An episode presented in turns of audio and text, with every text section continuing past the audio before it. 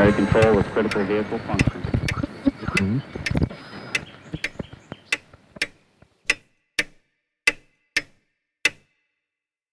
Herzlich willkommen zu Zukunft Denken, Episode 38. Das heutige Thema ist Eliten. Oder genauer gesagt, wer sind die Machteliten unserer Gesellschaft und welche Rolle spielen sie für unsere Zukunft?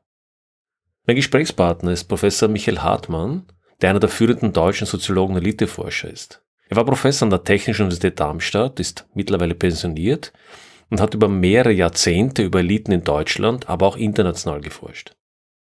Ich habe mich sehr auf dieses Gespräch gefreut, weil es ein oft übersehener, aber sehr wichtiger Parameter unserer Gesellschaft ist. Wie sich Eliten formen und wie sie agieren. Noch vorweg ein kurzer Hinweis an die neuen Zuhörer. Zunächst einmal vielen Dank für Ihr Interesse. Ich freue mich auch über alle Zuschriften.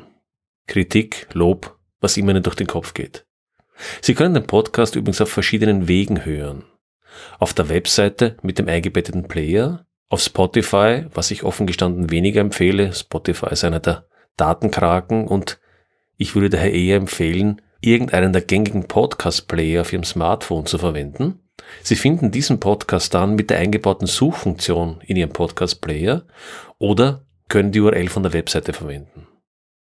Durch das Abonnieren im Podcast-Player versäumen Sie auch keine zukünftige Episode. Es gibt übrigens auch zu jeder Episode umfangreiche Show Notes mit Links, Buchempfehlungen und dergleichen mehr. Einfach auf die Webseite des Podcasts schauen. Wenn Ihnen der Podcast oder die Episode gefällt, werfen Sie einen Blick auf die früheren Episoden.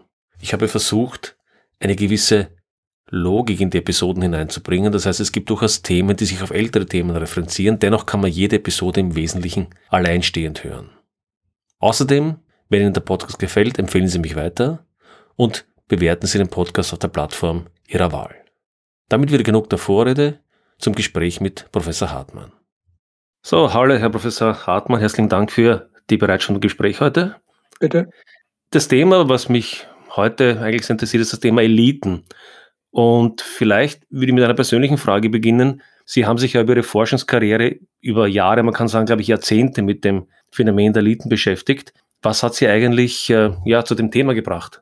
Das war eine Mischung aus Zufall, sozialer Herkunft und politischem Interesse. Also ich fange an mit dem Zufall, weil das ausschlaggebend war. Ich habe mich sehr früh habilitiert mit 30, habe dann danach eine Gastprofessur gehabt und bin in einem Berufungsverfahren übel aufs Kreuz gelegt worden und hatte keinen Plan B, war ein Jahr arbeitslos und bin dann an eine juristische Fakultät gekommen. Habe da ein DFG-Projekt gemacht an dieser Fakultät über ein Thema, was ich vorher bearbeitet habe, EDV-Einsatz in der Verwaltung, habe das dann eben auf die Juristen übertragen, weil damals die ersten juristischen Datenbanken aufkamen mit Juris und Solis habe das Projekt angefangen, habe 100 Interviews durchgeführt in führenden Großunternehmen, also immer zwei der drei größten einer Branche, also VW, Bayer, Deutsche Bank, Allianz und so weiter und so fort. Und habe dann im Verlauf des Projekts erst gemerkt, dass mir diese Juristen, die da saßen, alle sehr vertraut vorkamen. Habe dann mitten im Projekt angefangen zu fragen, aus welchen Elternhäusern sie kommen und das war sehr einheitlich. Habe dann die, die ich schon interviewt hatte, angerufen und das war genau dasselbe Bild. Das heißt, es war beruflich ein Zufall, dass ich von meinem ursprünglichen Thema Angestellten-Soziologie dahin gekommen bin und dass ich die Leute erkannt habe, hat halt damit zu tun, dass ich aus dem Milieu komme. Das heißt, die waren mir vertraut in der Art, wie sie redeten, wie sie sich bewegten. Mir sind auch die wenigen Ausnahmen sofort aufgefallen. Und dann war natürlich, weil ich seit 68 bin, so ein alt, relativ junger 68er mit Jahrgang 52, bin aber schon 67, 68 angefangen, mich politisch zu engagieren, war natürlich die Frage von Macht eine, die mich theoretisch interessiert hat, mit der ich aber auch praktisch immer zu tun hatte. Also wenn man Gerichtsverfahren hatte oder wenn man, wenn Betriebe geschlossen wurde oder ähnliches. Also auch an meiner Schule. Mein Schuldirektor war stellvertretender CDU-Bürgermeister und hatte die letzten zwei Jahre vor allem eins im Sinn, mich von der Schule zu kriegen, so dass ich der einzige Schüler mit längeren Haaren war, der nicht eine einzige Stunde unentschuldigt gefehlt hat, weil sobald ich das hätte, wäre ich geflogen. Und in dieser Kombination bin ich dann bei diesem Thema, auf das ich per Zufall gestoßen bin, geblieben, weil mich das natürlich dann gepackt hat, habe nach den Juristen als alternative Berufsgruppe die Informatiker untersucht, weil bei den Juristen natürlich sehr nahe lag zu sagen, das ist die älteste Akademikergruppe. Das war immer die Gruppe, die mit Herrschaft am engsten verbunden war. Das ist jetzt nicht so überraschend. Gucken wir mal, wie das bei Informatikern ist. Das war die jüngste Akademikergruppe, eine sozial sehr offene. Jura war neben Medizin immer das sozial geschlossenste Studienfach. Es war bei den Informatikern, habe ich wieder unter 100 Interviews gemacht, bei großen Anwendern wie auch bei IBM und so weiter und so fort. Und es war genau dasselbe Bild. Und dann habe ich im Anschluss daran eine dritte Studie gemacht, die sich nur noch mit Vorstandsmitgliedern beschäftigt hat. Vorher war das eine Mischung, da waren dann auch äh, Bereichsleiter oder ähnliche oder da habe ich mich dann nur mit Vorstandsmitgliedern und Personen aus den führenden Personalberatungsgesellschaften, den sogenannten Headhuntern, beschäftigt, habe die interviewt. Und so ist dann über ein Jahrzehnt von Mitte der 80er bis Mitte der 90er das zunehmend konzentriert worden. Und dann habe ich mich ab der zweiten Hälfte der 90er mit internationalen Vergleichen befasst und habe dann ein großes quantitatives Projekt gemacht, wodurch ich bekannt geworden bin. Also 6.500 promovierte Wirtschaftswissenschaften, Rechtswissenschaften und Ingenieurwissenschaften untersucht über vier Jahrzehnte, wie deren Karrieren verlaufen sind, wo sie herkommen, weil in Deutschland Dahrendorf äh, sehr prominent mit der These vertreten war, dass die Kinder aus dem Bürgertum in den Eliten so hoch stark vertreten sind, hat damit zu tun, dass sie schlicht und einfach die besseren Bildungsabschlüsse erreichen durch die Selektionsmechanismen des Bildungssystems. Das ist ja auch nicht falsch. Ich habe mir dann aber nur Promovierte angeguckt, weil da ist das Bildungssystem ausgeschaltet. Das ist der höchste Abschluss, den man kriegen kann. Und selbst bei Promovierten war der Unterschied gravierend. Also wenn ich die extremen Positionen nehme, Arbeiterkinder und die Kinder von Geschäftsführern oder Vorständen, die Kinder von Geschäftsführern oder Vorständen hat eine 17 mal so große Chance, in den Vorstand eines großen Unternehmens zu kommen wie ihre Kommilitonen aus Arbeiterfamilien. Und ich habe das dann im Laufe der Jahre immer mehr ausgeweitet habe vor knapp zehn Jahren ein großes Projekt mit dem Wissenschaftszentrum in Berlin gemacht. Da haben wir die Inhaber der tausend wichtigsten Machtpositionen in Deutschland interviewt. Meines Erachtens, soweit ich das weiß, das einzige derartige Projekt weltweit, wo die selber Rede und Antwort gestanden haben. Und so hat sich dann im Nachhinein ein immer geschlosseneres Bild ergeben eigentlich. Da würde ich vielleicht ganz gerne einhaken, weil die eine, äh, die eine Seite, sozusagen eine soziologische Betrachtung, ähm, ja, von mir ist, wo man auch von einer Gerechtigkeitsseite herkommen könnte. Das ist sicherlich interessant. Ein Thema, was mich aber in dem Podcast über unsere Zukunft letztendlich sehr interessiert, ist natürlich, wer trifft Entscheidungen, wer bestimmt darüber, in welche Richtung wir in die Zukunft gehen. Und Sie haben es ja auch bei der Einleitung schon einige Male gesagt, es geht um Vorstandsposten, es geht offenbar um, um Funktionen, die ja zumindest wir annehmen können, dass sie eine gewisse Führungs- und gewisse Lenkungsfunktion haben. Dürft ihr da vielleicht ansetzen, gleich mal mit einer ersten Frage, weil der Begriff der Elite, der ist ja durchaus umstritten, auch historisch, wird er manchmal nicht so gern verwendet. Könnten Sie vielleicht mal eine ganz kurze Idee geben, wie Sie den Begriff der Elite definieren? Und vielleicht auch ganz kurz, wie man einordnen kann jetzt da aus der Geschichte heraus und welche Rolle Sie den Begriff jetzt auch in der Zukunft geben würden? Also die Definition heute ist bei denen, die sich damit beschäftigen, relativ einheitlich. Man sagt Elite, das sind die Personen, die qua Amt, das gilt für die meisten, oder qua Eigentum, das gilt für die Wirtschaft. Da gibt es ja nicht nur die Spitzenmanager, sondern da gibt es eben auch die Eigentümer wie die Quanterben bei BMW oder Piech und Porsche bei VW, die dadurch in der Lage sind, gesellschaftliche Entwicklungen maßgeblich beeinflussen zu können. Das ist jetzt nicht völlig trennscharf. Also wir haben in dem großen Projekt mit dem WZB nur die Kernelite genommen. Das waren ungefähr 1000 Leute. Die meisten Projekte für Deutschland nehmen einen etwas weiteren Bereich Bereich mit 4000 Personen, aber es ist ein relativ kleiner Kreis. Auch 4000 Personen sind bei über 80 Millionen eine minimal kleine Gruppe. Wenn man das historisch sich anguckt, ist Elite erst im 18. Jahrhundert als Begriff aufgetaucht, um das Bürgertum abzugrenzen von der Aristokratie, mit dem Ziel zu sagen, Elite, das sind die, die es qua Leistung schaffen, das sind wir und die anderen machen es nur mit Vererbung. Das hat sich im Laufe der Jahre mehrfach gewandelt. Es war Ende des 19. Jahrhunderts auf einmal ein Begriff, den das Bürgertum gegen die Masse abgegrenzt hat, also die Ungebildeten in der breiten Bevölkerung. Dann hat es im Faschismus, vor allem in Deutschland, den Beiklang gekriegt, die SS, das ist die Elite oder die Parteispitze und so. Das hat man nach 45 dann in Deutschland auch noch mit spitzen Fingern angefasst. Es hat ganz kurz eine Phase gegeben, wo die beiden Kirchen versucht haben, den Begriff Elite über die Kombination mit Werten zu retten. Da gab es dann nur noch die Wertelite. Und dann hat es in der Soziologie mit Dahrendorf und Zapf zwei, drei Studien gegeben. Dann ist das verschwunden. Also bis äh, in die 90er hat das in der deutschen sozialwissenschaftlichen Diskussion überhaupt keine Rolle gespielt, auch in der öffentlichen Diskussion nicht. Beide Teile, also Sozialwissenschaften, die Öffentlichkeit, haben das in den 90ern wieder aufgegriffen in der Öffentlichkeit, wir in Deutschland sind wieder wer. Also wir müssen jetzt auch eine selbstbewusste Elite haben, wie die Franzosen, wie die Briten oder die US-Amerikaner. Und in den Sozialwissenschaften im Wesentlichen durch eine große Studie in Potsdam von Politikwissenschaftlern und dann durch meine Arbeiten. Und das hat sich dann fortgesetzt. Der Elitebegriff hat immer noch so einen Doppelklang.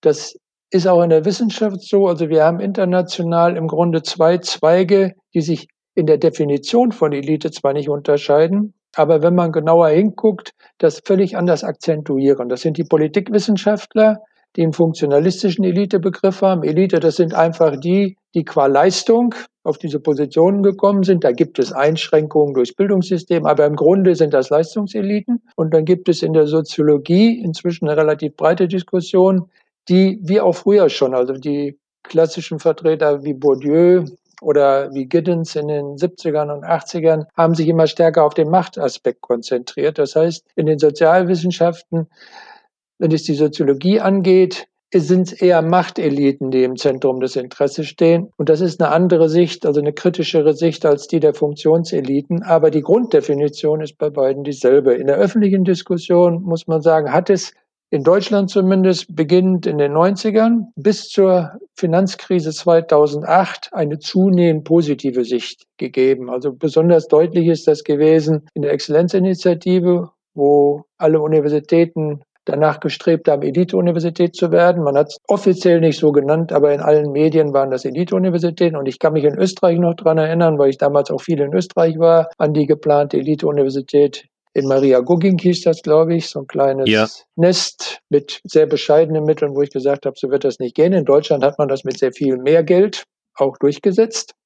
Das hat schlagartig aufgehört 2008, nicht nur in Deutschland. Es hat auch in Frankreich, in den USA, in Großbritannien, hat Elite seitdem einen deutlich negativen Beiklang, weil die Eliten verantwortlich gemacht worden sind für die Finanzkrise zu mhm. Recht meines Erachtens. Die haben vorher ja. ja immer verkündet, es gibt nichts Besseres als den Markt und wir werden alle reich mit Aktien und so weiter. Und auf einmal genau das Gegenteil eingetreten. Und das hat man den Eliten in großen Teilen der Bevölkerung einfach nicht verziehen. Das trägt dazu bei, das Establishment, wie es dann auch manchmal genannt wird, in den USA so extrem unpopulär ist und Trump überhaupt eine Chance hatte, gewählt zu werden. Also das wäre vor 2008 völlig ja. unmöglich gewesen, dass so jemand gewählt wird. Das hat zum Aufstieg der AfD, also man könnte das ganze Spektrum, so dass man sagen kann, Seit der Finanzkrise unterschiedlich stark in den einzelnen Ländern hat Elite einen negativen Beiklang.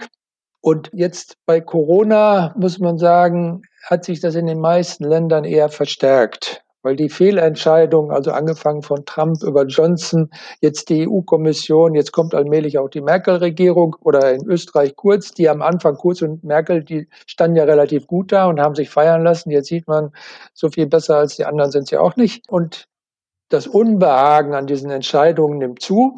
Und dementsprechend glaube ich, dass diese negative Sicht auf Eliten bleiben wird, sich eventuell sogar verstärken wird. Also auf die, auf die Einflüsse werden wir, glaube ich, nochmal zu sprechen kommen, aber ich glaube, vielen Dank einmal für die Definition. Also das heißt, die Definition der Elite sehen Sie sehr stark im Sinne einer Gruppe, die eigentlich eine recht starke Machtposition hat. Das heißt, es geht nicht nur im ersten Sinne erst um Einkommen. Wenn man das vielleicht einmal an Beispielen festmachen könnte. Wenn ich Sie also richtig verstehe, wäre so jemand wie Donald Trump, also jetzt zumindest in der Zeit als Präsident, wäre einer Elite zuzuordnen, jemand wie Jeff Bezos oder Bill Gates wahrscheinlich in den USA auch äh, in Deutschland haben sie, glaube ich, ja, ökonomische Eliten genannt, wie vielleicht Quanz oder ich bin in deutschen, äh, deutschen, äh, deutschen Finanzwelt nicht so daheim. Vielleicht können Sie da noch ein, zwei Beispiele nennen. Aber andererseits wären dann nach Ihrer Definition Personen wie ich weiß aus der Vergangenheit wie ein Gunter Sachs oder die heutigen Influencer oder vielleicht ein Schauspieler wie was weiß ich, Johnny Depp, der vielleicht erst sehr viel Geld hat und vielleicht auch viel in den Medien ist, aber der wäre dann nach ihrer Definition nicht unbedingt der Elite zuzuordnen. Ja. Habe ich das richtig verstanden? Das haben Sie richtig verstanden. Also es ist ganz einfach in der Wirtschaft. Also wenn Sie Gunter Sachs ansprechen, Gunter Sachs war so lange Bestandteil der Wirtschaftselite, als er als Erbe des Großunternehmens Fichtel und Sachs selber noch Vorstands- oder Aufsichtsratsfunktionen wahrgenommen hat. Davon hat er sich verabschiedet, dann ist er ein Mäzen geworden und hat fotografiert und so. In dem Augenblick war er zwar immer noch reich, er hat aber keinen Einfluss mehr auf die Entscheidungen des Unternehmens und damit auf das Leben der Beschäftigten dort, wie auch der Beschäftigten in anderen Bereichen, die damit zusammenhängen, genommen. Und dasselbe gilt für Unterhaltung. Also wenn Sie ein großes, also wie Harvey Weinstein zum Beispiel, der mhm. ist im Unterhaltungsbereich, zumindest in der Elite im weiteren Sinne, weil er ein großes Studio leitet und Entscheidungen getroffen hat. Das machte ja auch aus, dass er so viel Einfluss nehmen konnte, weil er diese Machtposition hatte. Ein einzelner Schauspieler mag er noch so bekannt sein, hat er es nicht, sondern der kriegt Angebote und wenn er Pech hat, kriegt er irgendwann keine mehr. Also Johnny Depp wird das wahrscheinlich im Augenblick gerade erfahren. Da wird das mit den Angeboten äh, rar sein. Also nachdem er sehr erfolgreich war, der hat es einfach überzogen. Das ist für jemanden, der große Studios besitzt, eine völlig andere Situation. Und mein Lieblingsbeispiel ist immer der Fußball, weil im mhm. Fußball mhm. landläufig mit Elite immer assoziiert wird. Das sind die super Fußballspieler wie Messi und Ronaldo. Ich sage, das sind die besten Fußballer, aber alle wesentlichen Entscheidungen werden von Personen wie Sepp Blatter und Gianni Infantino oder bei Bayern München Rummenigge oder solchen getroffen, weil für den Fußball und die Entwicklung, also wenn man jetzt über gesellschaftliche Entwicklung spricht, nur mal bezogen auf den Fußball, für die Entwicklung des Fußballs ist jemand wie Messi oder Ronaldo nicht wirklich entscheidend. Entscheidend sind die Beschlüsse, die die FIFA oder UEFA trifft, was die Champions League angeht. Denn mit der Champions League hat sich der Fußball komplett verändert. Also man kann jetzt sagen, Bayern München hat finanziell durch die Champions League einen derartig großen Vorsprung, dass in Deutschland zu Beginn der Meisterschaft eigentlich niemand erwartet, dass der Meister nicht Bayern München heißt. Mhm. Und das ist in Spanien, ist es eben Barcelona oder Madrid und so weiter. Das ist ein sehr kleiner Kreis geworden. Und das hat mit der Champions League zu tun. Und das ist eben ein Beschluss. Da sind Messi und Ronaldo oder vergleichbare Fußballer nicht mal gefragt worden, sondern das ist beschlossen worden von denen, die wirklich die Macht im Fußball innehaben. Und die anderen müssen das dann eben machen. Die verdienen viel Geld. Aber sie können gegen solche, die könnten jetzt nicht sagen, nee, Champions League finden, wir fanden das früher aber besser, wir wollen wieder so spielen. Da hast du keine Chance, sondern du musst das akzeptieren, wenn du in diesem Bereich bleiben willst.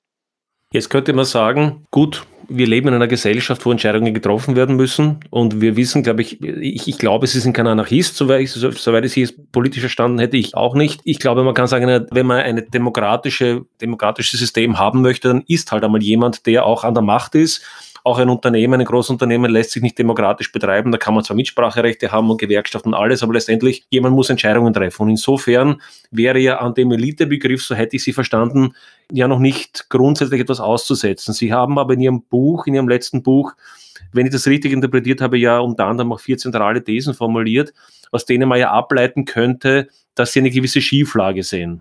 Ja, also was ich immer sage, wenn es um Elite generell geht, das ist so eine Frage, sind Elite und Demokratie miteinander vereinbar? Dann sage ich, soweit ich das für die nächsten Jahrzehnte absehen kann, wird es die geben. Ob das in 300 Jahren noch so ist, weiß ich nicht. Und ich verweise dann immer darauf, dass in der Antike selbst für die größten Denker Sklaverei etwas war, das gab es eben, das konnten die sich gar nicht anders vorstellen. Im Mittelalter eine Gesellschaft ohne Adel war auch nicht vorstellbar. Vielleicht wird man irgendwann mal sagen, eine Gesellschaft ohne Eliten geht, aber das wird für uns keine Rolle spielen. Also haben wir Gesellschaft mit Eliten und dann geht es darum, was sind das für Eliten und wie und nach welchen Maßstäben treffen die ihre Entscheidungen. Das ist immer mein wesentlicher Punkt und deswegen habe ich das letzte Buch ja auch getitelt, wie die Eliten die Demokratie gefährden. Wenn ich den Untertitel gehabt hätte, die Eliten gefährden die Demokratie, dann wäre ich bei dieser Gegenüberstellung gewesen. Das wäre dann die, Prinzip, das wäre die ja. prinzipielle ja, Kritik. Da wäre die prinzipielle, so ist mhm. es einfach eine Kritik am Verhalten äh, der Eliten, die wir haben, weil die Eliten verändern sich ja in den Zeitabläufen auch. Also wir haben auch schon Eliten gehabt in den 60ern und vor allem in den 70ern, die anders agiert haben als die heutigen Eliten. Und wenn man immer von Neoliberalismus spricht, das sind ja politische Beschlüsse, die von den Eliten der letzten Jahrzehnte getroffen worden sind. Das war nicht immer so. Und deswegen sage ich, man muss immer gucken, was machen die konkret und man muss überlegen, warum machen die das, was sie machen. Und da ist für mich ganz zentraler Punkt die Herkunft dieser Eliten. Also ihre soziale Herkunft und auch ihre berufliche Sozialisation. Also wenn ich jetzt das Beispiel nehme, was in Deutschland gerade aktuell ist, die Spitze der BaFin ist abgelöst worden, also der Bundesanstalt für die Überwachung des Finanzsystems. Die haben sich bei Wirecard bis auf die Knochen blamiert und dann ist, sind die zwei führenden Personen äh, bei der BaFin abgelöst worden. Nun kann ich sagen, wenn ich mir deren Biografien angucke, die stammen aus bürgerlichen Familien und haben ihre berufliche Sozialisation im Finanzsektor und im Beratungssektor erfahren. Das bedeutet, sie haben eine sehr große Nähe zu den Institutionen, die sie dann überwachen sollen. Und so etwas wie Beißhemmung. Also gestern gab es eine Reihe von Interviews im Fernsehen dazu. Und was sich immer wiederholt hat in den Äußerungen, man muss einen Jagdinstinkt haben. Man muss auch wirklich wollen. Und wenn man so eine Sozialisation und so einen Hintergrund hat, ist die Bereitschaft, das ernsthaft zu verfolgen, nicht so ausgeprägt. Das haben wir beim Cum-Ex-Skandal schon erlebt, also in Hamburg mit Scholz als Bürgermeister, mit seinem Finanzsenator und ähnliches, die auch alle bürgerliche Herkunft haben. Und mein Kernargument ist immer mit einer bürgerlichen Herkunft, nicht in jedem Einzelfall, ich habe auch eine bürgerliche Herkunft, aber sozusagen statistisch im großen Mittel geht einher eine bestimmte Sichtweise auf eine Gesellschaft. Und diese Sichtweise, weil ich aus den Kreisen komme, wird besonders deutlich immer, wenn es um Geld geht. Ich sage, man kann bei vielen Sachen auch in den gehobenen Kreisen Unterschiede feststellen. Also was zum Beispiel Homosexualität angeht, ist in der Politik kein Thema mehr. In der Wirtschaft kenne ich immer noch keinen DAX-Vorstand, der offen erklärt hat, ich bin schwul. Der Einzige, der es gemacht hat, war Sattelberger, der vorher bei Conti und bei der Lufthansa und so war. Der hat es aber auch erst gemacht, nachdem er von der Wirtschaft in die Politik gewechselt ist. Er sitzt heute für die FDP im Bundestag. Das ist, allerdings in den ja, USA, das ist allerdings in den USA anders. Nicht? Ja, das, das ist in den USA anders. Das ist auch eine historische Entwicklung. Das, da gibt es halt, ich sage, das wird auch in Deutschland irgendwann kommen. Das ist so wie Frauen in diesen Kreisen. Das ist ein Prozess, der dauert unterschiedlich lange. Das wird es geben.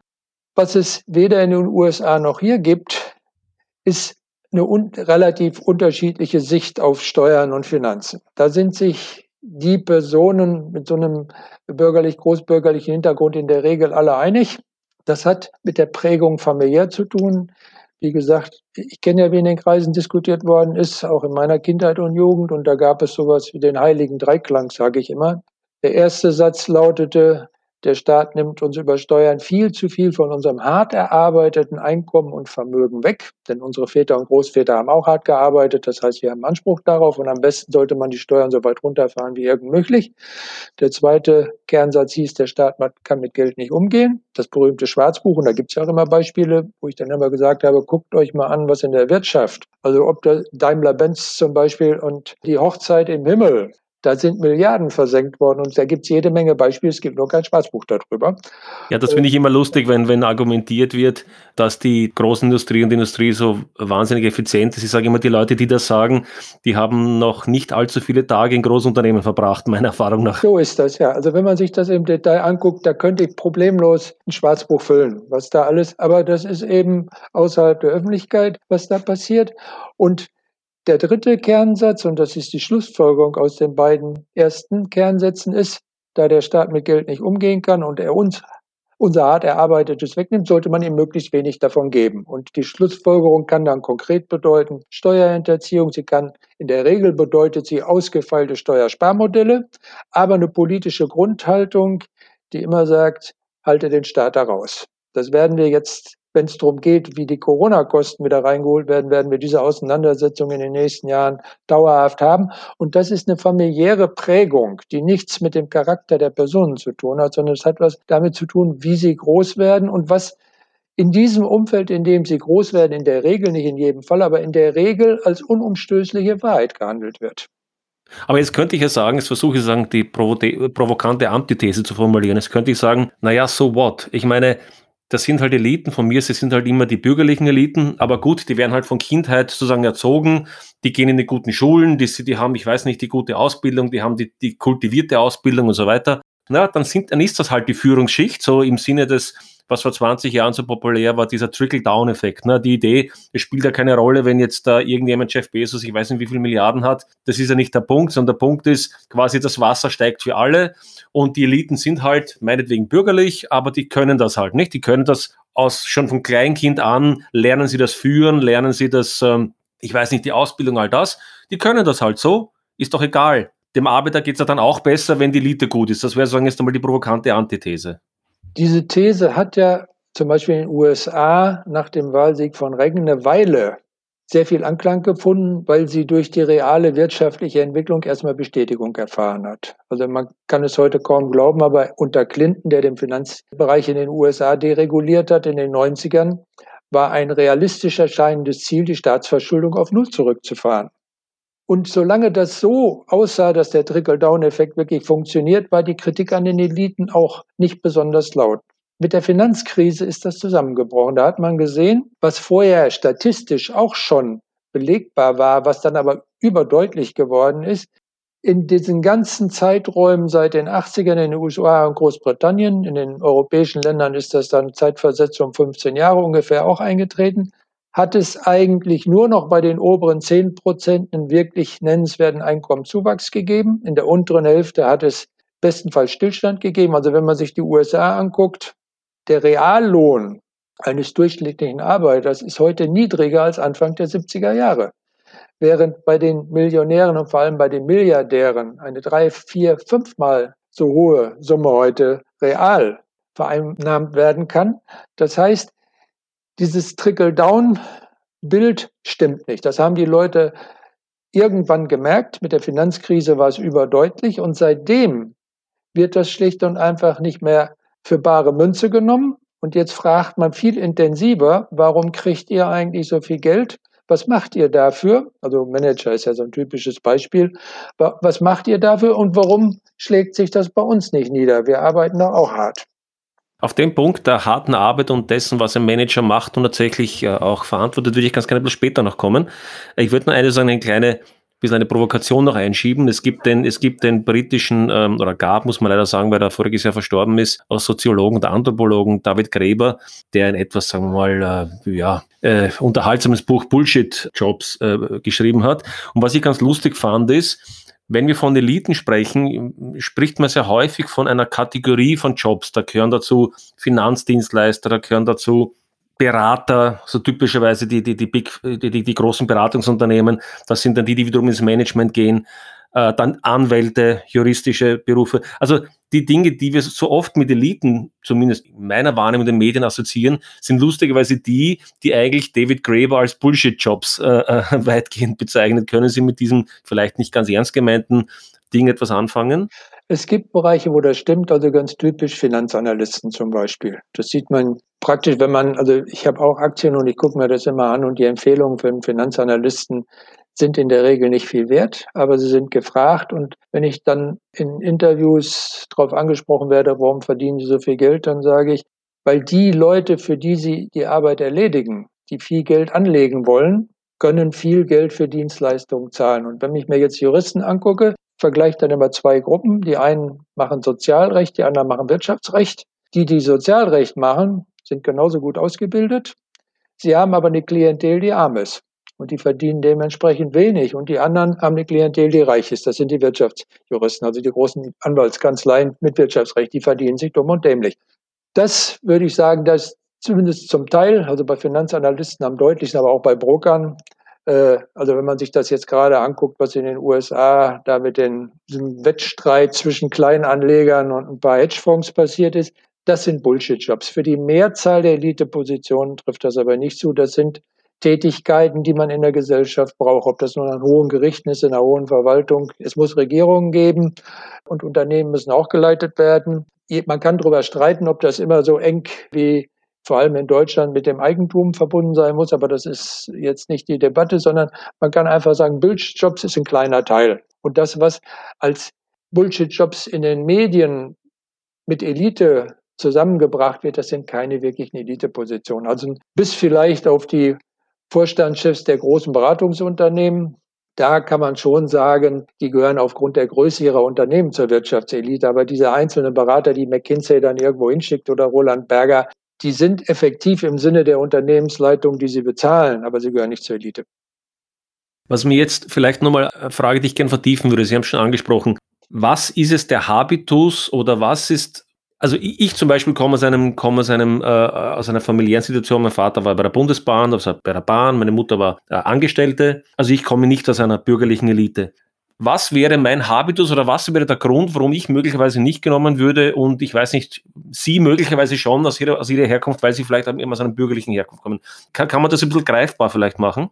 Ja, ich kann es, also wie gesagt, ich bin ja eine ältere Generation. In meiner Generation kann ich sagen, ich habe ja ein paar hundert Interviews geführt und ich habe mit mir immer gewettet, äh, ob ich erkenne, wo aus welchem Milieu die stammen. Und das war, also die Ausnahmen, die es gab, die gab es auch. Also ich hatte auch mal Arbeiterkinder dabei oder so, die waren für mich sofort zu erkennen. Was in meiner Generation typisch war, bei den Bürger- und Großbürgerkindern, mit denen konnte man nach dem Interview sich immer unterhalten über bildungsbürgerliche Themen also entweder über Literatur, über Geschichte oder ähnliches. Das war etwas, was die alle oder fast alle drauf hatten, war Familie, auch schulische Ausbildung, aber vor allem war Familie und was sie auch interessiert hat. Also ich weiß noch, der Vorsitzende eines großen Unternehmens, mit dem habe ich mich dann hinterher über Goethe unterhalten. Oder der Chef von so einer großen Personalberatungsgesellschaft, der hat ein Faible für preußische Geschichte.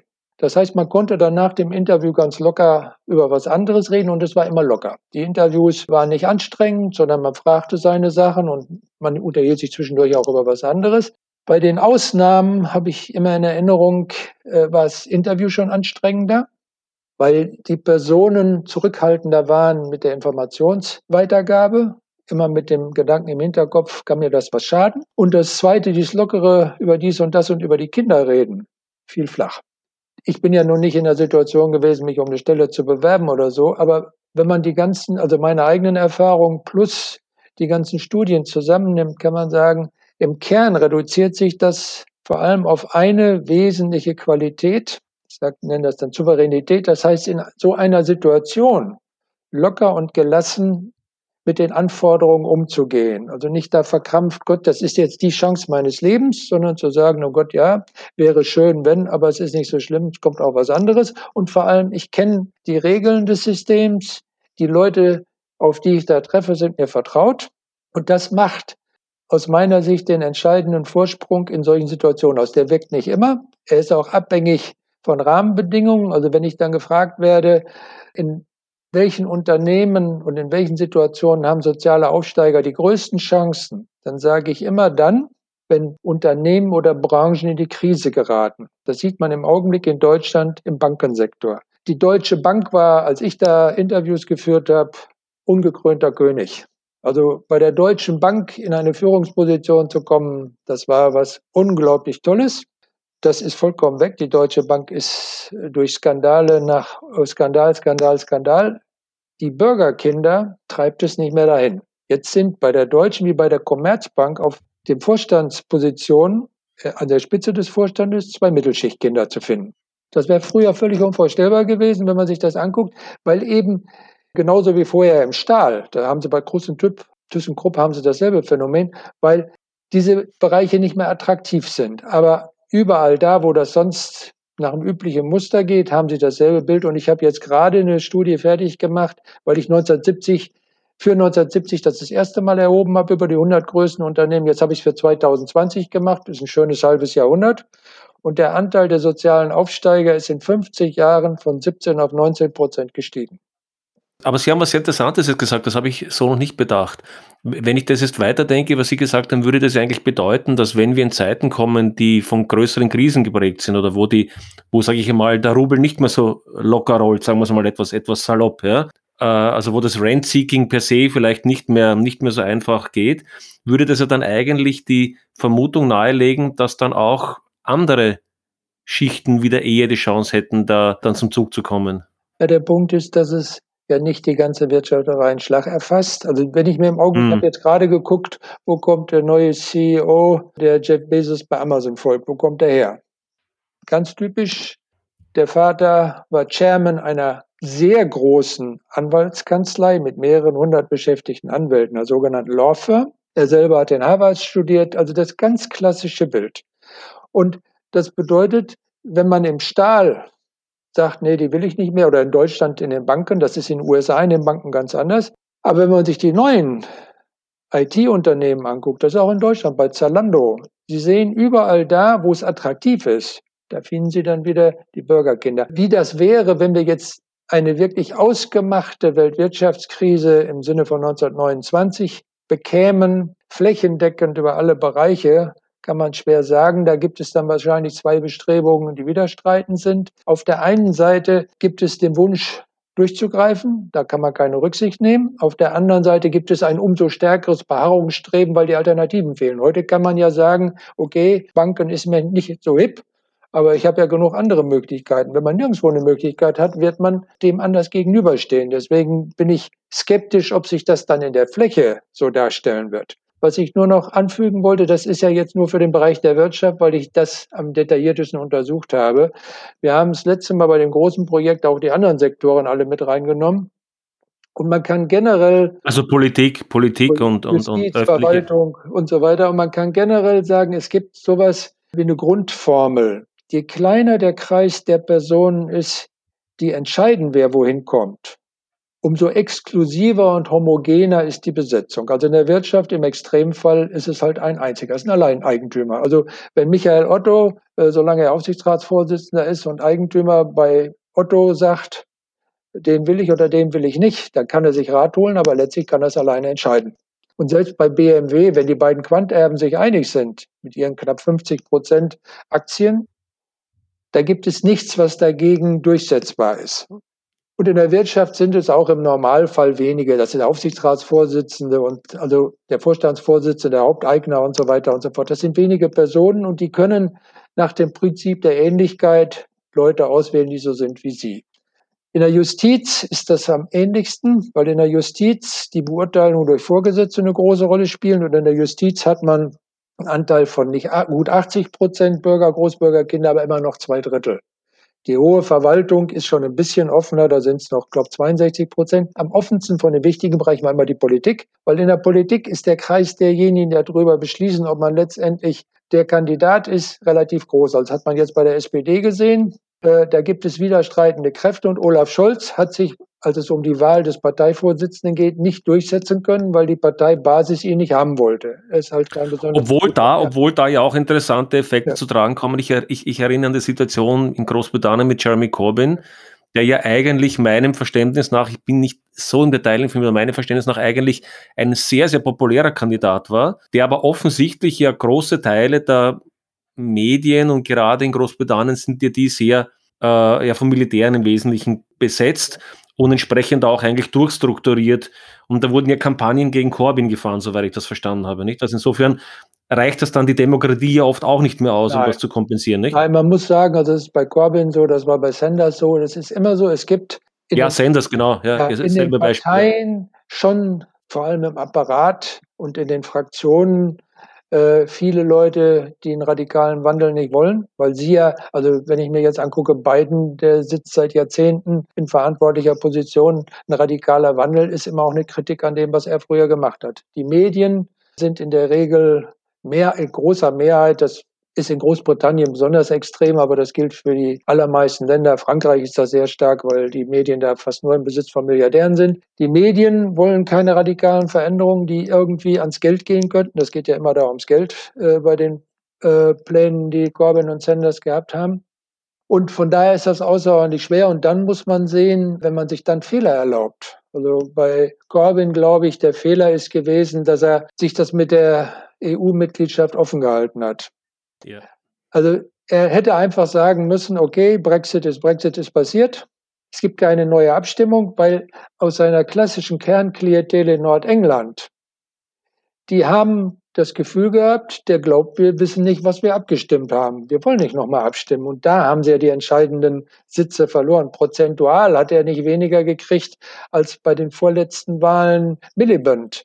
Sie haben nur weniger Sitze, weil es halt in zwei Parteien, also mit diesem faktischen Zwei-Parteien-System, wenn es eng ist, ist der Sitz weg, auch wenn einer nur 38 Prozent holt oder so. Aber natürlich spielen solche Medienkampagnen eine unglaublich große Rolle, wie oft man in den Medien vorkommt, wie man in den Medien präsentiert wird und so. Und das bedeutet eben, in den Medien stößt man auf den geballten Widerstand jetzt nicht allein der Medienelite, sondern der Wirtschaftselite, weil die Inhaber der Medien, also in Großbritannien, die großen aus der Wirtschaftselite kommen. Ja, das ja. ist ja im Wesentlichen Murdoch in Großbritannien. Ja, der verteidigt natürlich seine Eigentumsinteressen. Der, der will nicht, dass da auf einmal höhere Steuern kommen oder dass seine Spielräume eingeschränkt werden. Und insofern ist es in der politischen Elite am offensten. Das gilt immer noch, obwohl sich das auch geschlossener präsentiert als früher. Es ist aber immer noch am offensten, weil immer noch mehr Leute auf verschiedenen Ebenen darüber entscheiden, ob einer seine Karriere bis oben hin machen kann oder ob er ausgeschaltet wird. Und das sieht man ja immer wieder auch. Also wenn man sich äh, die CDU anguckt, dass viele hoffnungsvolle Kandidaten äh, wo man sich sicher war, die werden irgendwann mal Kanzler werden, diese ganze An-Connection, die sind alle raus. Das kann man eben vorher schwer prognostizieren, weil in der Politik, anders als in der Wirtschaft, eine große Rolle spielt, wie das Renommee bei der Bevölkerung ist, wie man dort ankommt und wie man in den eigenen Parteikreisen agieren kann. Sie, Sie haben über diesen Interviewprozess gesprochen, gesprochen, dass Sie sagen, erkannt haben, äh, wer quasi aus einer Bürgerschicht und so weiter kommt. Und dieser, dieser ganze Bereich des Habitus, den finde ich sehr faszinierend. Ich würde vielleicht ganz gerne eine kurze Anekdote schildern, die mir selber passiert ist, wie ich, wie ich zu, begonnen habe zu studieren. Das war so Ende der, 90, äh, Ende der 80er Jahre. Ich kann mich erinnern, da war ich auf einer, als, als Student damals auf einer Konferenz in, in Wien und da waren zwei oder drei britische Wissenschaftler, älter, so um die 50 und ganz klar von der Sprache her, würde ich mal sagen, auch aus gehobenerer Schicht. Und ich bin halt zufällig mit denen am Tisch gesessen, habe da versucht, in eine Unterhaltung zu kommen. Damals natürlich mir gedacht, versucht dann mit meinem mehr oder weniger bescheidenen wissenschaftlichen Wissen da ist vielleicht da kluge Fragen oder kluge Themen aufzubringen. Und eine Minute später haben sich diese drei eminenten Wissenschaftler da 15 Minuten lang über Lady Di und ja. Prince irgendwas unterhalten. Und ich habe geglaubt, ich falle vom Sessel, weil ich wäre nie auf die Idee gekommen, dass äh, sozusagen hier quasi die Bildungselite jetzt da beim Mittagstisch sitzt und sich irgendwelche Anekdoten oder was weiß ich, also des Königshauses aufteilt. Ist das so ein bisschen dieses Brechen im Habitus, den man wenn man da nicht mit aufgewachsen ist, nur ganz schwer versteht, an welcher Stelle man was brechen darf? Ja, das ist, also ich sage immer, man kann sich manche Sachen ja aneignen. Es ist sehr schwer und es ist sehr zeitaufwendig und das neben einer üblichen Berufskarriere erfordert sowieso schon viel. Aber wenn man extrem belastbar ist, schafft man das eine oder andere. Am einfachsten ist das noch die berühmten Tischsitten und so, also welche, welche Gläser zu welcher und so weiter und so fort. Äh, bei Kultur ist es schon sehr viel schwerer, aber es geht im Prinzip noch vieles. Wo es fast immer scheitert, ist, wenn Situationen ungewohnt sind. Wenn sie plötzlich auftreten und du wirst auf einmal vom Problem gestellt, was du vorher nicht hattest, was du auch nicht hast lernen können. Dann musst du spontan reagieren und dann reagierst du so, wie du groß geworden bist. Also auch sprachlich gesehen. Also ich kann mich erinnern, ich habe mal ein Zwiegespräch gehabt in einem großen Funkhaus mit einem Aufsichtsratsvorsitzenden eines der 100 größten deutschen Unternehmen, Arbeiterkind. Ausnahme, das war deswegen, weil wir beide auf derselben Schule waren. Er ist dann aber weggegangen, hat das, also bei unserem altsprachlichen Gymnasium sind Arbeiterkinder meistens frühzeitig aussortiert worden. Und dann hat, haben wir so geredet und dann hat er einen Witz erzählt, wo ich gedacht habe, das kannst du im Ruhrpott, wo er herkam, vor einer der Bütchen da machen, aber doch nicht im Radio.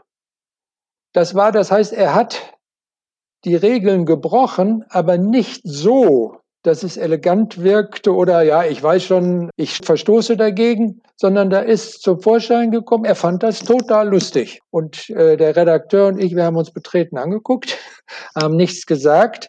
Man kann Regeln brechen, wenn man gleichzeitig mit dem Bruch signalisiert, ich weiß, was ich tue. Und ich überschreite die Regeln, ja. aber ich weiß genau, ja. in welcher. Ja. Das ist so wie wenn, das ist so wie wenn äh, ein guter Schachspieler gegen mich spielt und, und, den, und den Turm opfert, nicht? Dann, dann ist er ja kein Patzer, ne? sondern er hat. Er, er kann es er kann's entweder strategisch machen oder er kann einfach mal sagen, damit du auch ein bisschen Spaß hast. Genau, genau, genau. Ja, ja. Ich lasse dich jetzt mal ein bisschen gewinnen. Am Schluss weiß ich ja, wie es ausgeht. Und so kann man Regeln außer Kraft setzen, wenn man unzweideutig signalisiert, man kennt sie. Da kann man über vieles sich hinwegsetzen. Wenn man aber signalisiert, ich kenne es nicht, dann ist das ein schwerer Patzer. Das wird niemand sagen. Aber alle werden es denken und dann kommt eben das bei den Reflektierteren, die es ja gibt, die dann sozial aufgestiegen sind, die haben das im Hinterkopf und das führt zu Unsicherheit. Also in meinem Buch habe ich das beschrieben. Das ist so eine der Edelfedern äh, im deutschen Journalismus über lange Zeit, mit dem ich über Jahre viel zu tun hatte, der dann gesagt, als er früher in die Chefredakteurssitzung gegangen ist, in seinen jüngeren Jahren war er schon bekannt äh, als Edelfeder und so. Da ist er reingekommen. Das waren lauter Bürger- und Großbürgerkinder bis hin zu wirklich sehr reichen Familien. Und er ist reingekommen und hat immer das Gefühl gehabt, hoffentlich mache ich nicht irgendwas, was völlig deplatziert ist, was ich nicht merke, die merken es alle. Und ich merke nicht mal, wenn sie es merken. Die gucken sich alle an und signalisieren, Gott, der schon wieder. Und ich merke es nicht. Und das führt dazu, dass man natürlich sehr kontrolliert ist. Da ist die Lockerheit weg, weil man ja genau das vermeiden will. Und das meine ich damit, diese Lockerheit und Souveränität beinhaltet eben, dass man sagt, okay, ich weiß, gegen was ich alles verstoßen kann. Spielt überhaupt keine Rolle. Also ich sage es jetzt am eigenen Beispiel, als ich damals die Interviews durchgeführt habe aus dem Wissenschaftsbereich und ansonsten viele gesagt, jetzt muss ein Anzug anziehen. Ich habe das letzte Mal mit 15 Jahren einen Anzug angehabt, damals noch von meinen Eltern klassisch Englisch mit Weste und so weiter und mit 68 war das alles vorbei. Danach nie wieder. Und ich habe gesagt, nein, brauche ich nicht. Ich will ja nicht den Job haben, sondern die haben akzeptiert, dass ich ein Interview mit ihnen führe und ich habe sie in der Regel telefonisch überzeugt, dass das auch für sie ganz unterhaltsam werden kann und interessant. Ich bin da hingegangen mit Boots, mit Jeans, mit Lederjacke. Das einzige Zugeständnis war ein Hemd statt des T-Shirts. Aber das war es auch. Und es war überhaupt kein Thema. Weil die wussten ja, da kommt jetzt jemand von der Uni. Sie haben gehofft, das wird interessant. Das war das Einzige, sozusagen, was sie als Vorbedingung hatten. Das ist nicht so ein langweiliges Punkt für Punkt abfragen, sondern dass man auch ein bisschen reden kann und man auch ein bisschen erfährt, wie es woanders ist. Immer anonym natürlich, aber ein bisschen muss man dann auch schon äh, geben. Und das hat alles problemlos funktioniert. Das habe ich nur riskiert, weil ich wusste, dass das geht. Dass es daran nicht scheitern wird. Ja, Bekleidung ist interessant, an das habe ich jetzt gar nicht gedacht, aber nur, nur weil Sie das jetzt gerade angesprochen haben. Bekleidung ist ein interessantes Thema. Ich persönlich bin ein großer Freund von Anzügen. Ich mag die Form und den Stil, aber was man sehr deutlich merkt, ist, ob jemand gewohnt ist, Anzüge zu tragen, also ob er die mit einem Selbstverständnis trägt oder ob der Anzug ihn tragt, wie man gerne sagt. Ne? Man merkt das bei Vorstellungsgesprächen, da kommt jemand herein mit Anzug und Krawatte und ich weiß genau, der hat die letzten fünf Jahre keinen Anzug getragen und der hat ihn genau jetzt für das an und so und so und so gibt er sich auch. Nicht? Ja. Ja, man, man äh, gibt sich ja so, wie man es gewohnt ist. Und wenn man seit 20 Jahren in Jeans und T-Shirts oder wie auch immer sich bewegt, fühlt man sich im Anzug einfach deplatziert. Also ich habe das noch einmal machen müssen. Da war ich mit einem chinesischen Freund auf einer China-Tour. Der ist sehr hoch äh, angesiedelt da und hatte aus einer Jugendorganisation sehr viele bekannte Gouverneure, Leiter von großen Unternehmen, äh, in der Verwaltung hoch. Und wir sind dann einmal durch China durch und dann hat er, als ich angekommen bin in Peking nach dem Flughafen, sofort gesagt, so geht das nicht. Die fühlen sich von einem Westler arrogant behandelt, wenn der da in Jeans und so weiter, du musst einen Anzug kaufen. Dann sind wir in ein großes Kaufhaus gegangen, haben einen Anzug gekauft. Und ich habe gemerkt, okay, ich kann mich da drin bewegen, aber es ist nicht meine Kleidung. Das habe ich gemerkt, das war da nicht schlimm, weil da kamen ganz andere Sachen zum Tragen, äh, weil es halt eine andere Kultur war. Und äh, wenn die in der inneren Mongolei der Gouverneur sich besonders viel Mühe gegeben hat, für mich extra einen sehr teuren Fisch ranzuschaffen und ich diesen Fisch aber nicht mochte, das sind viel heiklere Fragen, als jetzt einen Anzug nicht richtig zu tragen. Aber Sie haben recht, man fühlt sich nicht wirklich wohl. Und damals war das so, ich habe Und jeder sieht's und jeder und jeder, und jeder sieht. Also der, der, der das kennt, der sieht es. Der sieht, der sieht ja jeden Tag die Leute, die sich da drin wohlfühlen. Der sieht auch die Leute, die sich nicht wohlfühlen. Und das gilt eben auch bei der Art, wie man redet. Also über was man redet. Also was Sie angesprochen haben, so Themen, also wenn es Lady Di ist, das ist ja nicht so, die müssen ja nicht immer über hochwissenschaftliche Themen reden. Die sind immer ganz froh. Also Fußball ist sowas oder irgendwas. Und es gab eine Studie in den USA, über Auswahlprozeduren bei großen Anwaltskanzleien und bei Investmentbanken. Und da war etwas, was eine große Bedeutung hatte, sportliche Hobbys. Mhm. Und sportliche Hobbys, je exklusiver, umso besser. Und exklusiv heißt nicht teuer. Also Segeln oder Polo. Polo ist ja die teuerste Sportart überhaupt. Neben Hochseesegeln, das ist klar, das ist ein Aberglassport. Aber es gibt Sportarten, in Deutschland Feldhockey. Mhm, mh. In den USA Lacrosse, das ist so eine abgewandelte Form. Und in dieser Studie war, wenn jemand sagt, oh, Lacrosse, dann ist man gleich ins Gespräch gekommen, weil man gesagt hat, oh, das ist einer, mit dem kannst du über Lacrosse reden, Gott sei Dank. Und so ist das mhm. in Deutschland mit manchen Sachen auch. Es gibt eine Hierarchie von Sportarten. Und es gibt natürlich Sportarten wie Fußball, über die sehr viele reden können. Aber auch da gibt es wieder Feinheiten und so weiter und so fort. Das heißt, dieses Ungezwungene, man muss sich nicht über Kultur unterhalten, das kann man, wenn es nötig ist. Mhm. Oder preußische Geschichte, auch da. Oder Oper, ich bin kein Opernfan, meine Frau ist Opernfan. Aber ich habe inzwischen einfach familiär und durch meine Frau so ein Wissen, also ich kann was hören, was gut ist, was schlecht ist und ich kann die Unterschiede, warum die Callas so berühmt ist bis heute, das hört man einfach, wenn man ein bisschen hören kann. Und darüber kann man sich dann unterhalten. Da kann man gleich sagen, ist nicht mein Fable, aber man kann drüber reden. Und vor allen Dingen, wenn ich Sie richtig verstanden habe, ich bin in der Lage, über Oper und über, ich weiß nicht, Hochkultur zu sprechen und im nächsten Satz im Zweifelsfall zu brechen und ja. zu sagen, jetzt spreche ich über irgendeine ja. banale, was weiß ich, über Königshaus oder so. Ja. Über Comics, genau, genau. Ich, ich, ich hätte noch eine, eine Frage, die ein bisschen in diesem Bereich auch liegt, aber jetzt weniger mit Habitus zu tun hat eher eine psychologische, psychologische Geschichte. Es gibt ein sehr schönes Buch von der Amerikanerin Susan Kane, da geht es um Introvertiertheit und Extrovertiertheit. Und ich bin mir jetzt nicht ganz sicher, da würde ich gerne Ihre, Ihre Meinung auch hören, ob das eher ein US-Phänomen oder eher ein europäisches oder auch ein europäisches Phänomen ist. Also ganz kurz zusammengefasst, hätte ich es auch aus eigener Erfahrung so gesehen, dass man in Führungspositionen eher Menschen findet, die sehr, einen sehr stark extrovertierten Charakter haben, also die in der Lage sind, auch laut oder sich in den Vordergrund zu stellen und so weiter. Während aber die Leistungen im Vergleich eher von Introvertierten gebraucht. Also ein Introvertierter neigt eher zur Reflexion, zu nachzudenken, bevor er sozusagen nach außen geht, bevor er sich ausdrückt bevor, und so weiter.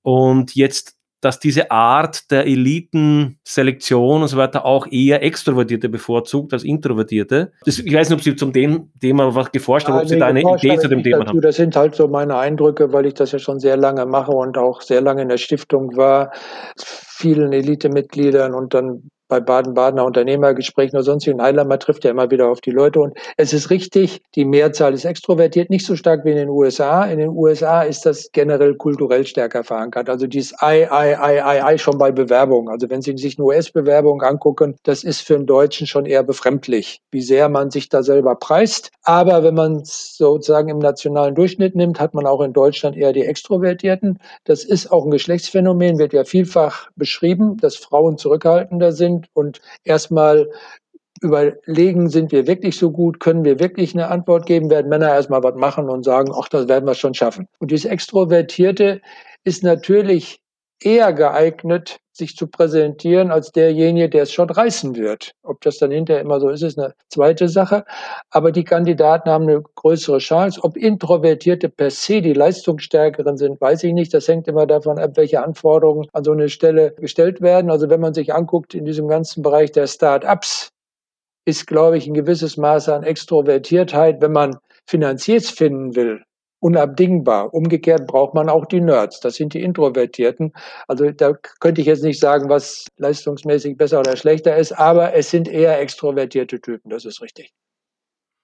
Das immer zitierte Beispiel ist Steve Jobs und Steve, es fällt mir gerade sein Name nicht an, der mit, mit Bal Balmer, ja, Balmer. Na, Moment. Das war der, der mit dem er e Apple gegründet hat äh, Steve Jobs. Ah nee, äh, Walmer war ja Microsoft. Nein, da war Microsoft, genau, nein, sondern ist ja es fällt mir der Name gerade nicht ein, aber, aber jedenfalls, die waren ja auch genauso ein paar. Ja, ne? Steve ja. Jobs war dieser extrovertierte, ja. präsentationsfokussierte Charakter und, und es fällt mir gerade nicht ein. Und sein Freund war eigentlich der Nerd, der im Grunde genommen den Mund nicht aufgemacht, aber in, sozusagen in diesem Bar haben sie sich dann irgendwie ergänzt. Ne? Aber sie haben noch was anderes Interessantes gesagt. Das ist ein Thema, was, mich, was ich auch sehr gesellschaftlich sehr spannend finde.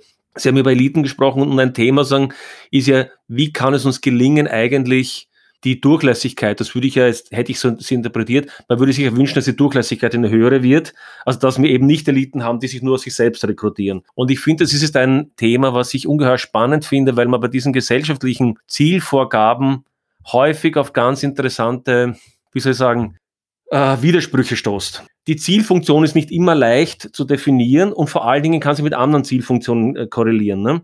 Wenn ich mich richtig erinnere, haben Sie das Beispiel gebracht, dass man jetzt in, äh, in einem Vortrag, glaube ich, dass man in sagen, den Führungspositionen Management versucht, eine Ausgewogenheit zwischen Männern und Frauen herzustellen, was man natürlich jetzt aus gesellschaftlicher Sicht als wünschenswert äh, erachten kann. Man kann es genauso als wünschenswert erachten, dass man vielleicht unterschiedliche Ethnizitäten und so weiter hineinbringt. Das sind wiederum unterschiedliche Zielfunktionen.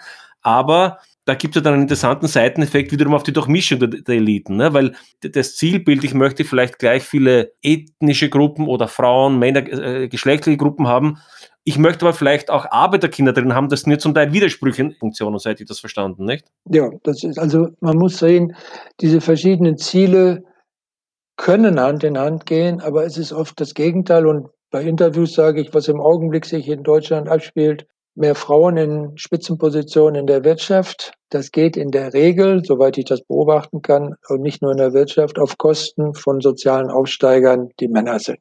Das heißt, da treffen jetzt Bürgertöchter auf Bürgersöhne in den Vorständen und die Arbeitersöhne verschwinden.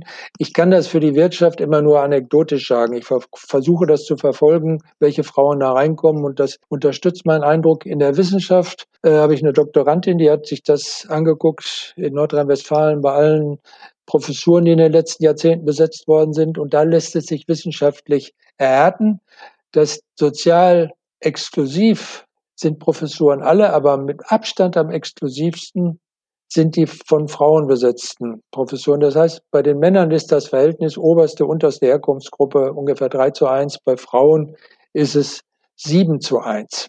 Das heißt, mit jeder Professur, die im Augenblick von einer Frau zusätzlich besetzt wird, steigt die Wahrscheinlichkeit, dass die gesamte Professorenschaft sozial exklusiver wird. Und das heißt jetzt nicht, dass man äh, sagt, lass uns lieber alles so lassen, wie es ist. Das heißt aber, man muss die verschiedenen Dimensionen von Ungleichheit immer zusammen im Blick haben und dann sagen, okay, wenn wir jetzt eine Frau berufen, gucken wir doch mal, wo kommt die her? Und dann gibt es in der Wissenschaft, unabhängig von Männern und Frauen, für mich im Augenblick ein großes Problem, das ist der Jugendlichkeitswahn. Das heißt, es gibt zunehmend genormte Lebensläufe, die für Berufungen immer unverzichtbarer werden. Also man muss schnell studieren, okay, und gute Noten, das war früher auch schon so, aber Stipendium, dann Forschungsaufenthalt an einer Elite-Uni in den USA und Großbritannien. Alles andere zählt nicht wirklich. Äh, also vielleicht noch Frankreich, wenn man an der Sorbonne ist, aber auch das schon nur noch mit Abstufung Italien, Spanien. Das ist alles nicht wirklich was, was als wertig gezählt wird. Und dann Max-Planck-Institut oder ähnliches. Juniorprofessor und zack, mit Mitte 30, Ende 30 dann auf eine ordentliche Professur. Diese genormten Lebensläufe führen zu einer sozialstrukturellen Engführung, hm. weil diejenigen, die nicht aus Akademikerfamilien stammen, schaffen das in der Regel nicht, weil ihnen fehlt familiär die Voraussetzung. Erstmal müssen sie sich in der Uni orientieren, verlieren sie schon Zeit. Dann die Selbstzweifel, soll ich jetzt noch den Doktor dranhängen oder nicht, das raubt alles Zeit. Kontakte zu Mentoren zu kriegen, ist genau das, was ich vorher auch bei Mentoren spielen, diese habituellen Sachen eine Rolle. Also auch jemand, der als Mentor fungiert, will ja mit den Leuten, für die er das macht, persönlich auch ein gutes Verhältnis haben. Also auch mal locker ein Bier trinken gehen oder ähnliches. All diese Dinge führen dazu, dass diese sehr schnell getakteten Lebensläufe für Arbeiterkinder kaum zu schaffen sind. Ich, ich glaube, schnell, das ist ein Thema, das mir auch sehr interessiert. Ist, ich glaube, es geht nicht nur um schnell. Ich glaube, da haben Sie auch natürlich einen wichtigen Punkt, aber ich glaube, es geht auch um eine gewisse geistige und charakterliche Engführung. Ich, ich glaube, gerade Wissenschaft ist ja ein Bereich, oder sagen wir mal, überall dort, wo ich in irgendeiner Weise innovativ oder kreativ sein sollte. Ich glaube, dass wir einen ganz schweren Fehler machen, nicht nur in der Wissenschaft, aber, in, aber auch besonders in der Wissenschaft, dass wir irgendwie glauben, aus Angst heraus äh, Geld zu verschwenden oder aus welchem Grund auch immer, dass wir glauben, dass man Innovation und Kreativität irgendwie planen oder vorhersehen oder strukturieren kann. Und ich glaube, jemand, der es heute schafft, in der Wissenschaft so aufzusteigen, wie Sie es gerade beschrieben haben, unbeschadet dessen, aus welcher gesellschaftlichen Schicht er jetzt kommt, muss, glaube ich, eine gewisse charakterliche Verankerung haben im Sinne der Selbstorganisation, im Sinne der Fähigkeit, Drittmittel einzuwerben, im Sinne der Fähigkeit, vollkommen lästige und unmögliche Administration und Bürokratie und Anträge zu schreiben. All das, wo ich sage, das hat eigentlich mit Wissenschaft und mit, mit, mit Kreativität nichts, ist fast sogar die Antithese davon. Also es ist in der Wissenschaft im Augenblick eine Entwicklung, die würde ich im Kern so ähnlich sehen wie Sie die Gefahr, dass es einen Mainstream gibt. Wenn man sich an diesem Mainstream orientiert, erleichtert genau. das die Einwerbung von Forschungsmitteln. Das ist überhaupt keine Frage. Wenn Sie einen Antrag stellen, wo in dem Antrag, ich sage mal zumindest zur Hälfte schon vorweggenommen wird, wie die Ergebnisse lauten werden und das wird methodisch plausibel begründet, dann ist die Wahrscheinlichkeit, dass, dass man das Geld kriegt, viel größer, als wenn man irgendwas Innovatives beantragt, wo ganz unsicher ist, ob überhaupt was Exakt. kommt. Ja. Aber das ist eben die zunehmende Goldwährung. Das ist bei Publikationen so, high-gerankten Journals. Man muss immer sehen, dass man nicht nur den Mainstream, sondern den Mainstream bedient, aber immer was Interessantes, Abweichendes hat. Wenn man was völlig Neues hat, ist es extrem schwer. Und mein Lieblingsbeispiel in den letzten Jahren war ich ja viel, mich gerade auch im Rahmen der Exzellenzinitiative mit diesen staatlichen Versuchen, Exzellenz praktisch im Voraus zu planen, kritisch auseinandergesetzt, mhm. habe ich immer gesagt, guckt euch mal an, so jemand wie Emmanuel Charpentier, der jetzt mit dem CRISPR-Verfahren Nobelpreis gekriegt hat. Mhm. Ja. Die hat eine Berufskarriere, die passt da überhaupt nicht rein. Die hat sich lange von Job zu Job hangeln müssen, bis die ist nach Finnland gegangen, was nun für eine Französin nicht leicht sein dürfte. Also in so ein nicht nur abgelegenes, sprachlich völlig entferntes, sondern im Winter auch sehr dunkles Land zu gehen. Ja, weil sie nichts anderes gekriegt hat. Das ist eben nicht ja. diese Schnellkarriere. Und sie hat aber eine Idee gehabt. Und der, mit dem sie die Idee zusammen gehabt hat, der hat auch nicht mal den Preis gekriegt. Das war ein Spanier, der immer noch an irgendeiner Provinzuni in Spanien sitzt. Das heißt, es ist keine Garantie, dass wenn man abseits des Mainstreams was macht, dass da was bei rauskommt. Aber so ein System, wie wir das früher gehabt haben, mit einer Grundfinanzierung, die es erlaubt, mhm. solchen Interessen nachzugehen, die gleichzeitig sagt, wenn ihr mehr wollt, müsst ihr halt Mittel dafür beantragen, aber ihr habt ja. erstmal ausreichend Mittel, um zu gucken, ob da was bei rauskommen könnte. Genau. Das wird heute fast unmöglich gemacht, weil die Konzentration der Mittel auf bestimmte Einrichtungen und die zunehmende Ersetzung von staatlichen Grundmitteln durch Drittmittel, die man selber einwerben muss, führt eben zu der Engführung, die Sie beschrieben haben. Und das geht auf Dauer, da bin ich ganz äh, felsenfest von überzeugt, das geht auf Dauer auf Kosten der Qualität der Wissenschaft. Ja, davon bin ich zutiefst. Und ich glaube, wir merken das auch schon in Wahrheit in ganz starkem Maße. Aber um nochmal auf die Eliten zurückzukommen, jetzt haben Sie die wissenschaftlichen Eliten angeführt und da gibt es zumindest, äh, glaube ich, einen Unterschied, wenn ich Sie richtig verstanden habe, zwischen wissenschaftlichen und den politisch-ökonomischen Eliten. Worauf ich hinaus möchte, ist dann im, im zweiten Schritt an der Frage, äh, rechtfertigen, weil es wird ja oft behauptet, dass, die, dass diese hohen Zahlungen, diese hohen Einkünfte und so weiter, die ja in der Wirtschaft jedenfalls lukriert werden, ja aufgrund der, im Endeffekt der Leistung und so weiter auch, auch äh, ja, sich reflektieren. Aber ein Punkt finde ich da ganz interessant. Bei der Wissenschaft haben Sie vorher gesagt, Sie haben eigentlich nur Chance, wenn Sie eine gewisse Internationalität nahelegen, also Cambridge, Oxford, Stanford, MIT und so weiter. Also da, da wird das zumindest gelebt, scheint so. Aber diese, dieser Kosmopolit Kosmopolitismus, ist überhaupt ein Wort, diese, diese Art, der, der, der, der, kosmopolitisch zu agieren, äh, wird in der Wirtschaft ständig gefordert und, und es wird auch argumentiert, wir zahlen deswegen so hohe Managergehälter, weil wir sonst die Besten, die im globalen Wettbewerb stehen, ja nicht bekommen würden, uns dann quasi in Deutschland oder Österreich oder wo auch immer ja quasi nur mit der zweiten Liga abgeben müssten. Stimmt das? Nein, das stimmt nicht. Also das ist ein Thema, das mich schon seit über zwei Jahrzehnten beschäftigt. Und ich habe, weil dieses Argument ja immer wieder auftaucht, habe ich schon in den 90ern angefangen, diese internationalen Vergleiche zu machen und zu gucken, wie viele Ausländer gibt es da eigentlich.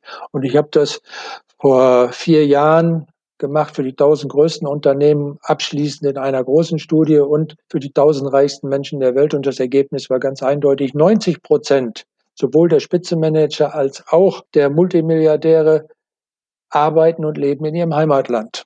Das heißt, da gibt es nichts von, wir sind jetzt überall zu Hause, diese berühmten Anywheres und so, sondern die sind sehr stark national gebunden und das wird sich verstärken, weil diese politische Entwicklung der letzten Jahre also, dass auf einmal wieder Grenzen da sind, wie beim Brexit, wo vorher keine waren und so, dass diese Globalisierung ein Stück weit zurückgefahren wird und dass gleichzeitig nicht nur Corona, sondern auch die Finanzkrise deutlich gemacht hat, wie sehr die Wirtschaft auch von staatlichen Maßnahmen abhängig ist. Also die Finanzkrise wäre, wenn man es dem Markt überlassen hätte, gut, dann hätte es Kahlschlag gegeben.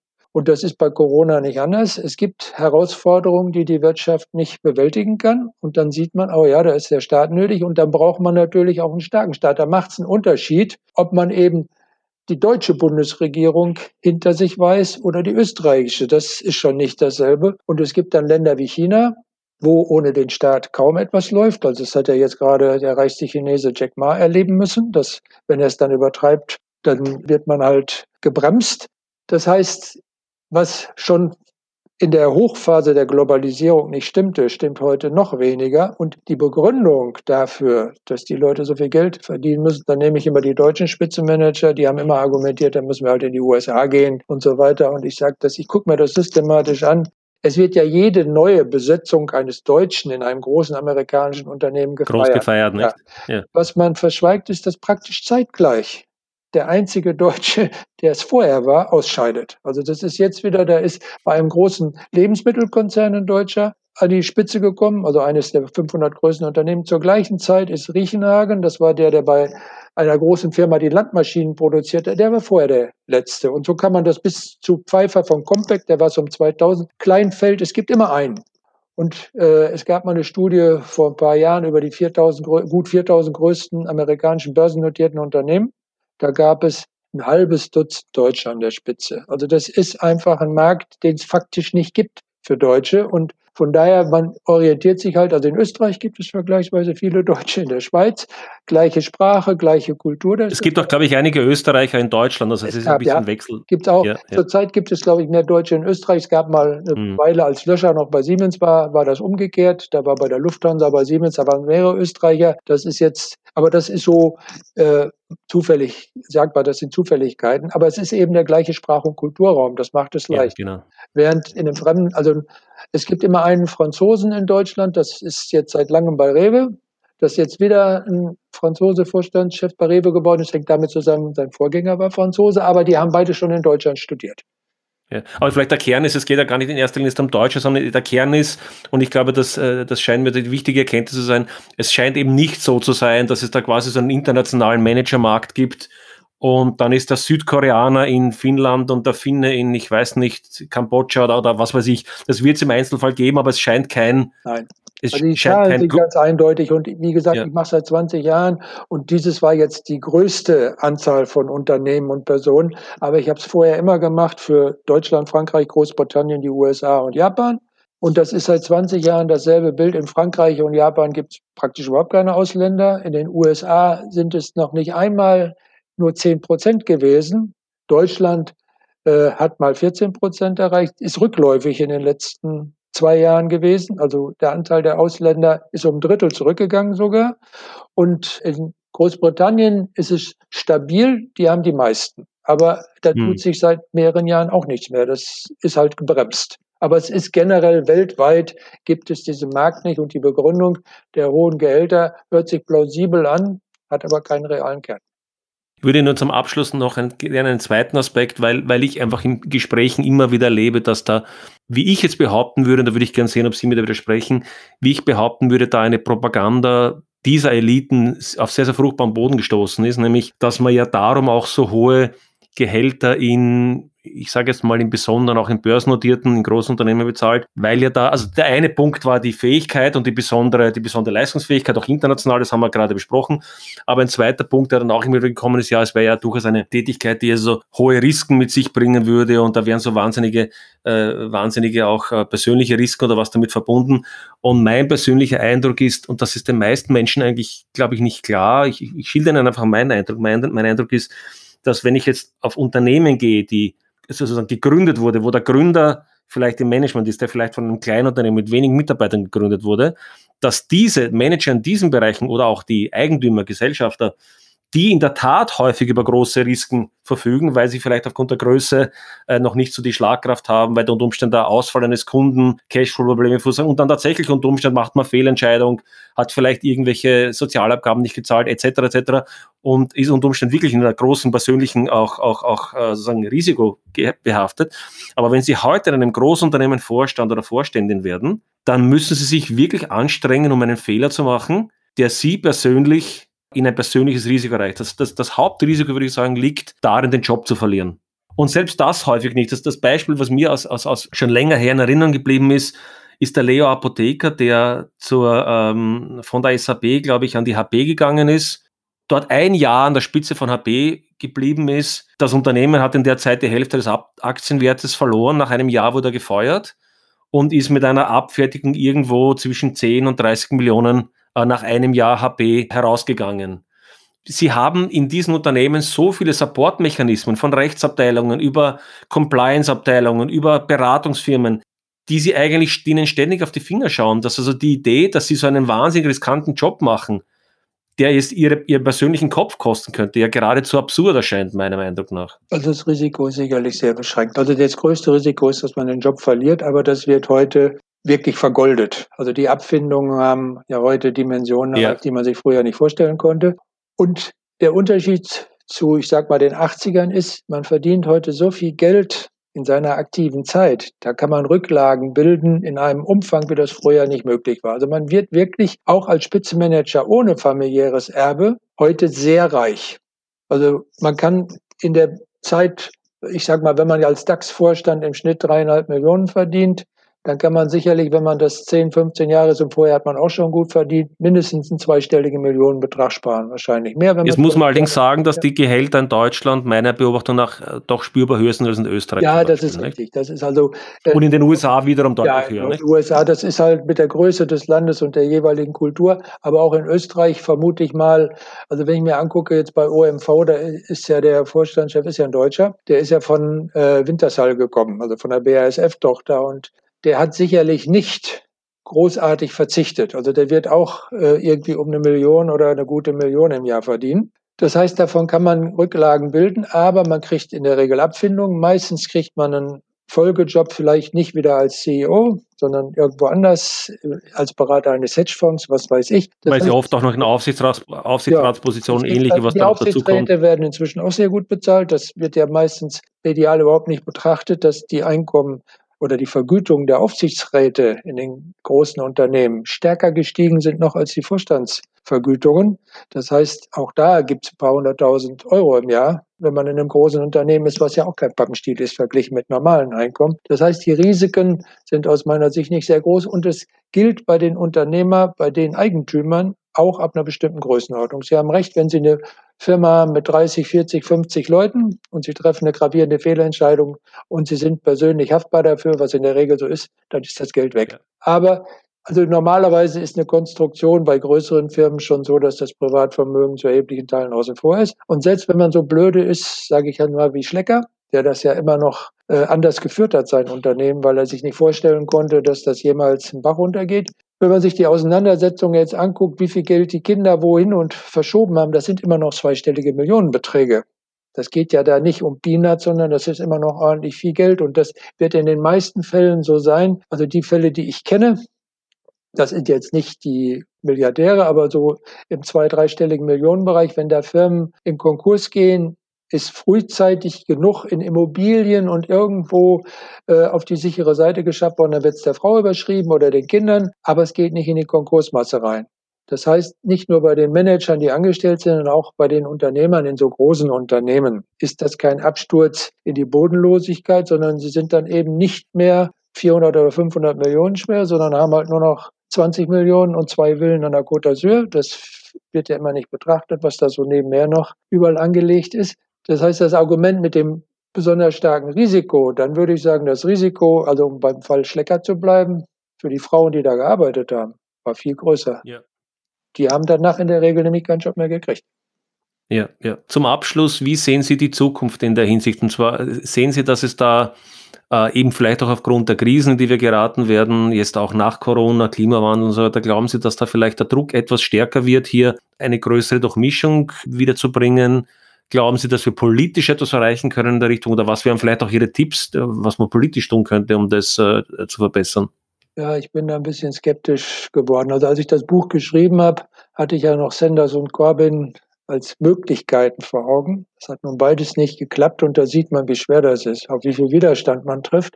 Und Corona wird meines Erachtens nicht den Effekt haben, dass sich da etwas zum Besseren verändert, sondern eher das Gegenteil. Wenn die Corona-Zeit vorbei ist, geht es darum, wer trägt die Kosten. Und das habe ich bei der Finanzkrise schon mal erlebt. Als die Finanzkrise noch lief, hörte sich das alles sehr großzügig an. Als es dann vorbei war, immer wenn es ums Geld geht, wird es halt eng. Da haben diejenigen, die besonders viel Geld zu verlieren gehabt hätten, die haben sich dann auf die Hinterbeine gestellt und dann ist es auf die Masse der Bevölkerung umgelegt worden. Und ich fürchte, bei Corona wird das über die nächsten Jahre genau denselben Prozess geben. Und der Widerstand muss schon sehr massiv sein, um das zu verhindern.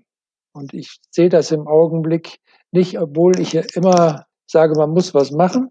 Und manchmal passiert das auch überraschend. Also mein Lieblingsbeispiel ist immer die deutsche Studentenbewegung. Die ist aus heiterem Himmel gekommen. Es hat wenige Jahre vorher in Frankfurt eine Studie, eine sehr sorgfältige Studie gegeben. Da war Habermas dran beteiligt, von Friedeburg. Also alles sehr gute Sozialwissenschaftler. Und das Ergebnis war, Von den Studierenden in Frankfurt zwei Drittel sind unpolitisch, von dem restlichen Drittel sind zwei Drittel eher rechts eingestellt und ein Drittel ist links oder liberal.